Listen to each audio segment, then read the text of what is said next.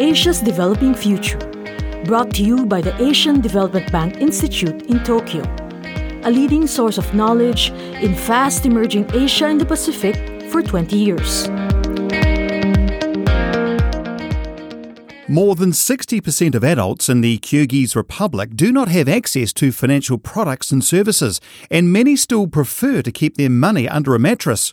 While a quarter of the adult population have savings, only 3% have money saved in financial institutions. Nor do people have much use for credit. Only 10.2% of adults have borrowed from a financial institution or used a credit card, a number that's below global averages. Lack of access to banks and credit keep the poor from escaping poverty because they don't have the means to invest in a business, education, or even their own health. Financial inclusion is a new idea in the Kyrgyz Republic. The government first introduced it after a violent power shift in 2010. Some progress has been made toward financial inclusion, but it's not enough. The share of credit increased from 14% of GDP in 2006 to 21% 10 years later, and the share of deposits rose from 15% to 23%.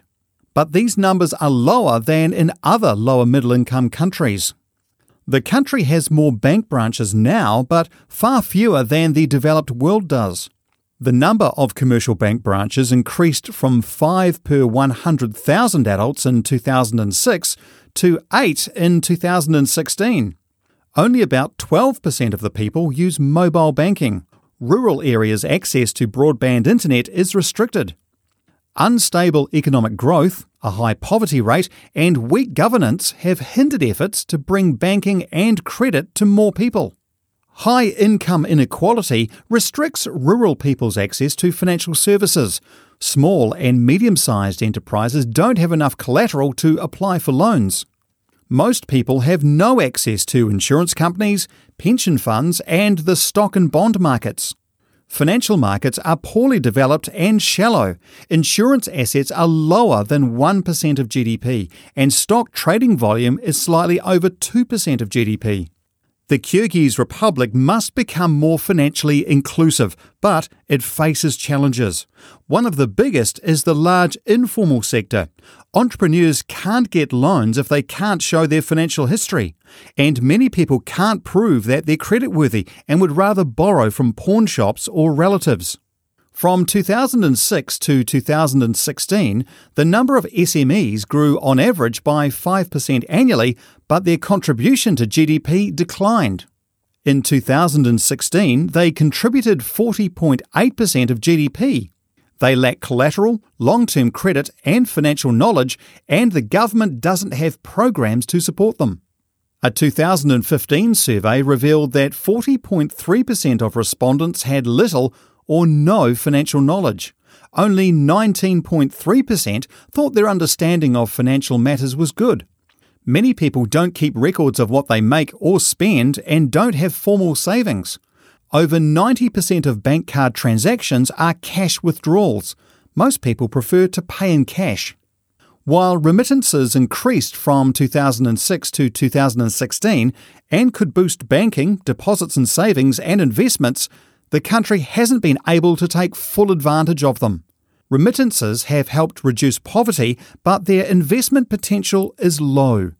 Few banks have financial products for migrants' families who prefer to invest in real estate and livestock or spend on consumption. The Kyrgyz Republic hasn't centralised efforts to provide financial education.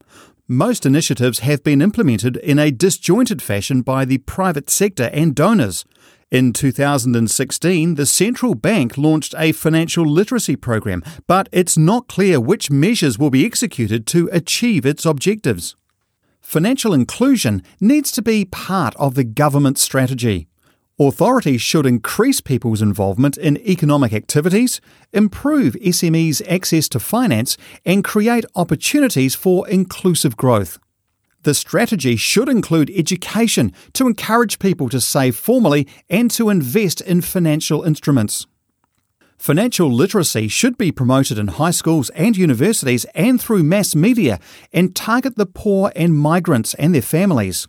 State programs should encourage SMEs and spur citizens, including women, to become entrepreneurs.